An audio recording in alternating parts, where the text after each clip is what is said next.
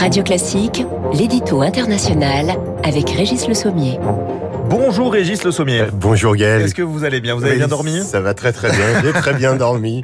C'est fait moins chaud, nouvelle. donc tout va bien. Oui, bah il y a la canicule quand même. hein. Ça dépend partout. Ça dépend hein. partout, voilà. Ouais, en effet. Alors ce, ce matin, nous allons parler de ce sacré Donald Trump. L'ex-président américain est toujours empêtré dans plusieurs démêlés judiciaires, mais un sondage le place en tête chez les républicains. Franchement, Régis, est-ce qu'il peut revenir, Donald Trump? Alors il y pense et sérieusement, même si on ne peut plus à chaque minute savoir ce qui se passe dans sa tête. hein. En effet, Real Donald Trump, le compte Twitter du président des États-Unis, qui vous le savez était son principal canal de communication, affiche désormais une page totalement vide.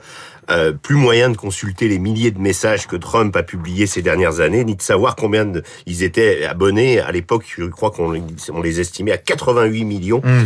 Voilà. Alors j'a- j'ajouterai une petite pique au passage à l'endroit de Twitter euh, pour un- sujet qui me tient à cœur, c'est le compte de Zabiloula. En revanche, porte-parole des talibans, lui se porte à merveille et l'organisation au pouvoir en Afghanistan ne se prive pas elle d'utiliser le réseau pour annoncer le mois dernier le port obligatoire de la, la burqa en public pour toutes les femmes.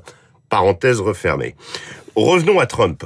Nous reparlerons de Twitter un peu plus tard. Donc, selon un sondage réalisé le samedi 6 août lors de la conférence des conservateurs américains, l'ancien président est le plus populaire pour la présidence de 2024.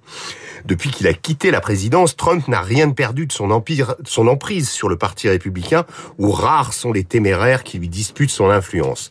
On notera la courageuse Liz Cheney, la fille de Dick Cheney, et beaucoup plus timidement Mike Pence, son ancien colistier. Les autres, Marco Rubio, Ted Cruz, Lindsey Graham ou encore le gouverneur de Floride, pourtant star montante du parti, Ronald DeSantis, ne consentant pour le moment qu'à faire de la figuration.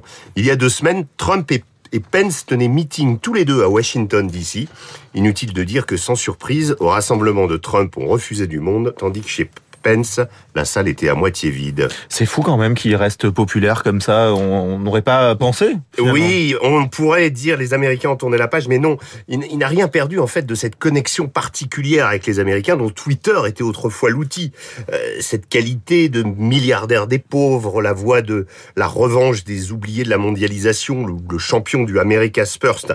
Et aujourd'hui, compte tenu de la popularité déclinante de Joe Biden et des difficultés annoncées pour le Parti démocrate aux élections de mi-mandat, un seul événement pourrait lui barrer la route de la candidature et même le conduire derrière les barreaux. C'est ce fameux 6 janvier 2020. C'est le vendredi, d'ailleurs, le vendredi 8 janvier, deux jours après l'attaque du Capitole, que Twitter a décidé de suspendre le compte de Trump, car ce dernier continuait à l'utiliser pour commenter les événements. Depuis, de l'eau a coulé sous les ponts, mais la justice suit son cours pour tenter d'évaluer la responsabilité personnelle de l'ex-président dans ce coup de, fo- dans ce coup de force. Du débouché de cette enquête dépend l'avenir personnel de Trump. La dernière info, c'est cette perquisition euh, au domicile de Mar-a-Lago, Mar-a-Lago, hein, Mar-a-Lago, pardon. Mar-a-Lago euh, en Floride, hein, euh, hier. Oui, en effet, le FBI n'y est pas allé de main morte. Trump a annoncé euh, que sa résidence de Floride avait été perquisitionnée. Cela ferait suite à une mauvaise gestion de documents classifiés. En février, les autorités avaient déjà dû récupérer 15 cartons de documents chez lui, dont certains classés secret défense.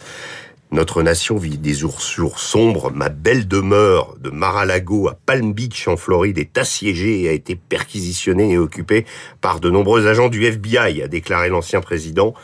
Euh, il se dit victime d'une persécution politique, c'est du classique Oui. de Trump.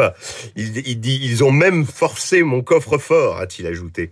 On le voit, l'avenir de Trump repose pour l'instant essentiellement sur l'excellence de ses avocats. Oui, on ne sait pas s'il sera président de nouveau, mais en tout cas, c'est le champion de la communication. Ça, il n'a pas changé. Hein. Ça, il n'a pas changé Il est très, iota, mais il n'a plus. Twitter. Il n'a plus Twitter, il n'a plus Twitter. Voilà. Merci beaucoup, Régis Le Sommier. Vous, vous avez Twitter et vous annoncez euh, Et- tous et les jours. J'annoncerai euh, tout à l'heure, en effet, la chronique de demain. Merci beaucoup, Régis Merci.